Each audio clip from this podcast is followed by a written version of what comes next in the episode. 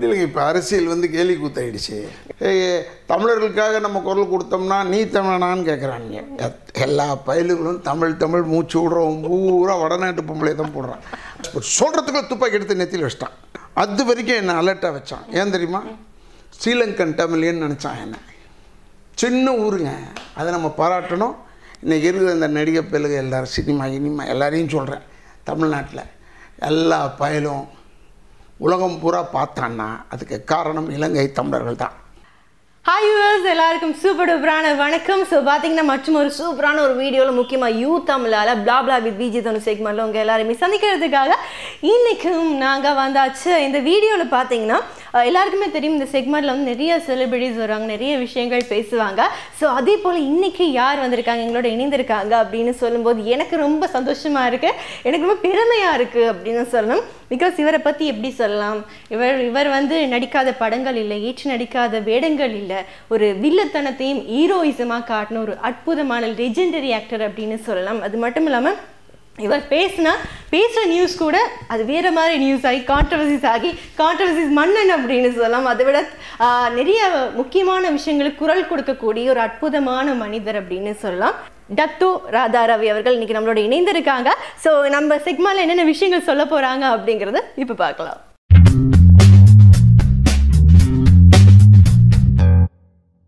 வணக்கம் சார் வணக்கம். எப்படி இருக்கீங்க சார் நல்லா இருக்குண்ணா சார் ரொம்ப சந்தோஷமா இருக்கு.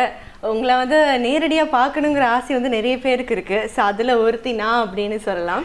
ஸோ இன்னைக்கு பார்த்தீங்கன்னா சார் உங்கள்ட்ட நிறைய விஷயங்கள் நான் கேட்கலான்னு இருக்கேன். ஸோ எங்களுடைய ஆடியன்ஸ் கூட வெயிட் பண்ணிட்டு இருக்காங்க. இன்னைக்கு ராதா ரவி சார் நமக்காக என்னென்ன விஷயங்கள் சொல்ல போறாங்க அப்படின்னு தெரிஞ்சுக்கிறதுக்காக. ஸோ என்னோட அது முதலாவது விஷயம் பார்த்தீங்கன்னா நடிகவேல் எம்ஆர் ராதா அவர்கள் வாரிசுங்கிற பேரில் அறிமுகமானீங்க தமிழ் சினிமாவில். ஸோ அப்படி இருக்கும்போது நிறைய ரெஸ்ட்ரிக்ஷன்ஸ் உங்களுக்கு இருந்திருக்கும். ஒரு பெரிய ஒரு லெஜெண்ட் ஆக்டருடைய மகன் அப்படின்னு சொல்லி நிறைய கடமைகள் உங்களுக்கு இருக்குது பிகாஸ் அவங்க பூர்த்தி பண்ண இடங்களை நீங்களும் ஃபில் பண்ண வேண்டிய சுச்சுவேஷன்ஸில் இருந்திருப்பீங்க.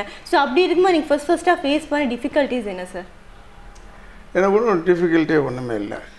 ஏன்னா ஃபஸ்ட்டு நான் வந்து எம்ஆர் ராதா மகன் அவருடைய வாரிசுன்னு நான் உள்ளே வரல சினிமாவில் நான் பண்ணது கன்னட படம் ரெண்டு படம் பண்ணேன். அப்புறமா வந்து ஒரு கமலஹாசன் வந்து எனக்கு நல்ல நண்பர். நாங்களாம் பாலிய சிநேகிதர்கள்ன்றதுனால அவர் கூப்பிட்டு பாலச்சந்தருக்கு அறிமுகப்படுத்தி என்ன நான் உள்ளே வந்தேன் சினிமாவில் மன்மத லீலையில். ஃபஸ்ட்டு தமிழ் படம் அதுக்கு முன்னாடி கன்னட படம் பண்ணிட்டு இருந்தேன்.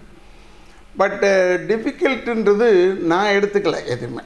ஏன்னா லைக் ராமநாராயண் சார் இப்போ எங்கள் டி ராஜேந்தர் சார் இருக்கார்.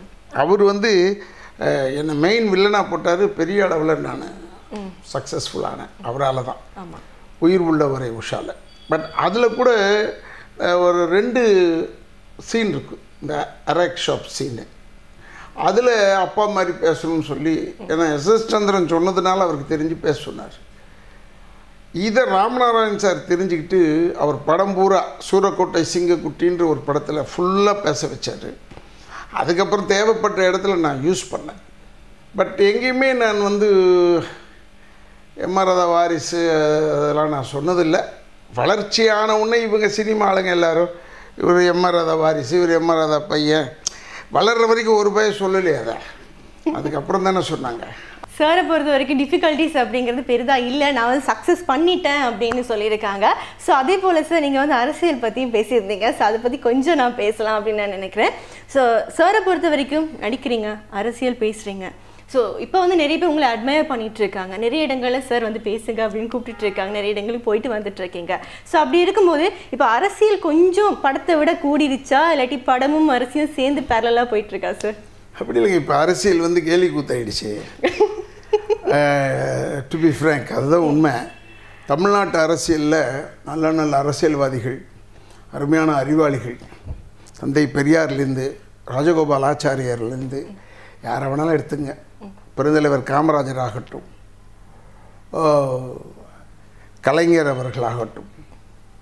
எல்லாமே பெரிய பெரிய ஸ்டார்வர்ட்ஸ்லாம் வந்திருக்காங்க அதில் வந்து சினிமா வந்தது வந்து ரொம்ப ஃபேமஸாக வந்தது. பேரறிஞர் அண்ணா இருந்தார். பேரறிஞர் அண்ணா நாடகம் நடிச்சிருக்காரு எழுதியிருக்காரு வந்தார். இந்த நடிப்பாலேயோ அதனாலேயோ வரலங்க. அவருடைய பேச்சாற்றல் அவருடைய செயல் திறமையால் வந்தார்.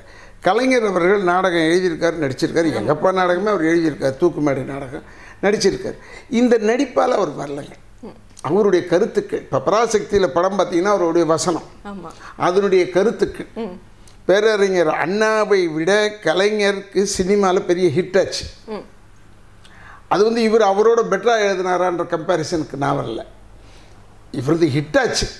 அதில் நிறைய கருத்துக்கள் இருக்குது மனோகரால இருக்குது அரசியல் கருத்துக்கள். அப்படி கருத்துக்களை வச்சு தான் அவர் வளர்ந்தார். சினிமான்னு வச்சு பியூராக வந்தது வந்து புரட்சித் தலைவரும் புரட்சி தலைவி அம்மாவும் இவங்க ரெண்டு பேரும் சினிமா வச்சு தான் வந்தாங்க. இப்போ அரசியலில் சினிமா வச்சு எம்ஜிஆர் வந்த மாதிரியோ இல்லை இவங்க வந்து நம்ம வந்துடலாம் நிறைய பேர் நினைக்கலாம் அது மாதிரி. பட் அது வந்து அவ்வளோ பெருசாக ஃப்ளரிஷ் ஆகுமான்றது எனக்கு தெரியாதுங்க. நான் யார் பேரையும் சொல்ல விரும்பலைங்க. ஏன்னா இந்த நாடு மாதிரி ஒரு கே ஒரு கேவலமான நாடுங்க நம்ம நாடு.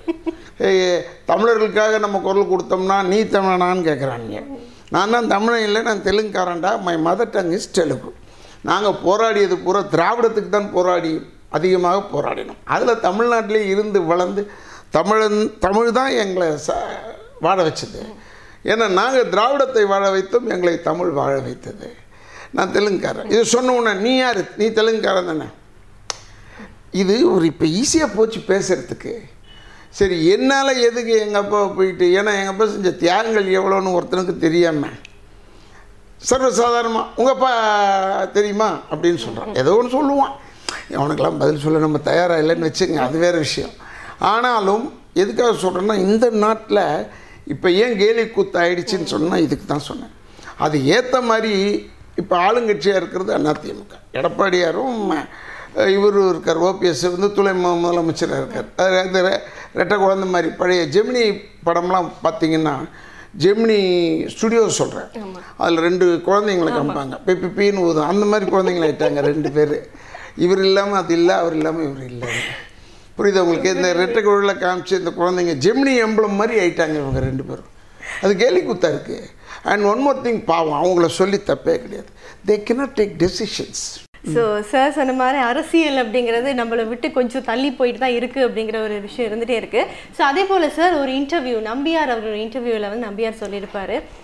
தான் வந்து வில்லனாக நடிக்கிறனால நான் எந்த கிராமத்துக்கு போனாலும் எந்த இடத்துக்கு போனாலுமே பெண்களும் சரி பாட்டிமாரும் சரி ஏசுவாங்களாம் அவருக்கு. நீ ஏன்பா அந்த பையனோட சண்டை போடுற? நீ ஏன் அந்த பொண்ணை இப்படி கொடுமைப்படுத்துற? அப்படின்னு சொல்லி நிறைய திட்டு வாங்கியிருக்கேன்னு சொல்லி நம்பியார் அவருக்கு இன்டர்வியூவில் சொல்லியிருக்காங்க. ஸோ அதே போல் எனக்கு தெரிஞ்ச அளவுக்கு ராதா ரவி சாரை பொறுத்த வரைக்கும் நூற்றி எண்பது சதவீத படங்கள் வந்து வில்லனாக நடிச்சிருக்கீங்க. இந்த மாதிரி நிறைய திட்டுக்கள் பேச்சுக்கள் வாங்கியிருக்கீங்களா? அது வந்துமா அது ஒரு காலகட்டத்தில் இருந்ததுமா. அலை ஓசைன்னு ஒரு படம் எடுக்கும்போது நியர் மேட்டுப்பாளையம் கோயம்புத்தூர் டிஸ்ட்ரிக்டில் ஷூட்டிங் நானும் விஜயகாந்தும் கிளைமேக்ஸ் ஃபைட் இருக்குது அது பண்ணிகிட்டு இருக்கும்போது ரெண்டு மூணு பொம்பளைங்க வந்தாங்க. நானும் விஜயகாந்த் பார்த்து பதில் உட்காந்துட்டு சீரட்டை பிடிச்சிக்கிட்டு பேசிக்கிட்டு இருந்தோம். ரெஸ்ட் டைமில் அப்போ பேசிக்கிட்டு இருக்கும்போது இந்த வெ- விறகு எல்லாம் வே சுள்ளியெல்லாம் பொறுக்கிறவங்க. அவங்க வந்து இந்த பொம்பளைங்கலாம் ஷூட்டிங் பார்த்தவங்க நேராக வந்து விஜயகாந்த் கிட்ட தம்பி இந்த ஆளை பக்கத்தில் உட்கார வச்சுக்காதீங்க. உங்களை ஏதாவது செஞ்சிருவான்னு சொன்னாங்க. அது ஒரு காலகட்டத்தில் இருந்தது. இப்போ ஜனங்களுக்கு நல்லா தெரிஞ்சு போச்சு.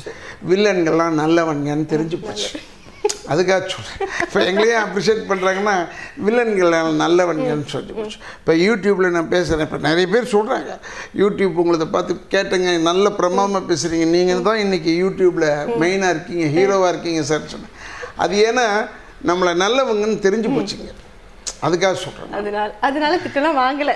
இப்போல்லாம் ஒன்றுமே இல்லைங்க பிரச்சனை இல்லைங்க. அரசியல் ரீதியாக திட்டு வாங்கலாமே ஒழிய நடிப்பு கலைத்துறை மூலியமாக நம்ம திட்டுவாங்க. ஓகே சூப்பர் சார் ஸோ நீங்கள் சொன்னது போலவே தான் நீங்கள் ராதா ரவி சார் அப்படின்னு பொறுத்த வரைக்கும் வில்லத்தனத்தையும் ஹீரோயிசமாக காட்டின ஒரு ஆக்டர்னா ராதா ரவி அப்படின்னு எல்லாருக்குமே தெரியும். ஸோ அப்படி இருக்கும்போது எனக்கு ஒரு பர்சனலான ஒரு கேள்வி இருக்கு. ராதா ரவி நல்லவரா கெட்டவரா? நான் அந்த படத்தில் சொன்ன மாதிரி எனக்கு தெரியலையம்மா நான் சொல்ல மாட்டேன். ஏன்னா எனக்கு நல்லா தெரியும். நான் வந்து நான் வில்லன் எப்போனா எனக்கு ப்ரொடியூசர் பணம் கொடுத்து என் டைரக்டர் வந்து இது இது பண்ணணும்னு சொல்லும்போது நான் வில்லனாக தான் பண்ணுவேன். பட் ஆஃப் த கேமராவில் நான் எனக்கு நடிக்கவே தெரியாது முதல்ல. நான் நல்ல நடிகன் பிஃபோர் த கேமரா அப்படின்னு சொல்கிறேன் பிகைன் த கேமரா என்னால் நடிக்க தெரியாது. பொட்டுன்னு போய் பேசிடுவேன் உடச்சிடுவேன் அந்தந்த இடத்த விஷயத்த. அதனால் எனக்கு வந்து ஒரு சில நண்பர்கள் என்னுடைய எதிரியாக இருக்காங்க. பட் என்னை நிறைய பேர் என்னுடைய நண்பர்கள் ஆயிட்டாங்க. நிறைய எதிரிங்க கூட எனக்கு நண்பராக இருக்காங்க ஏன்னா இந்த பேச்சுனால தான் சில பேர் வந்து அது ஊண்டு பண்ணுதுன்னு சொல்கிறாங்க என்ன ஊண்டிங்காக இருக்குங்கன்னு. அது ஏன்னா நீ குற்றம் பண்ணியிருக்க அதனால் உனக்கு ஊண்டிங்காக இருக்கு. நீ குற்றம் பண்ணலன்னா இங்கே என் கண்முன்னே இருப்பவர்களில் பாதி பேர் துரோகிகள் இந்த தமிழ்நாட்டிற்குன்னு சொல்லும் போது ஒரு சிலருக்கு குத்தும்.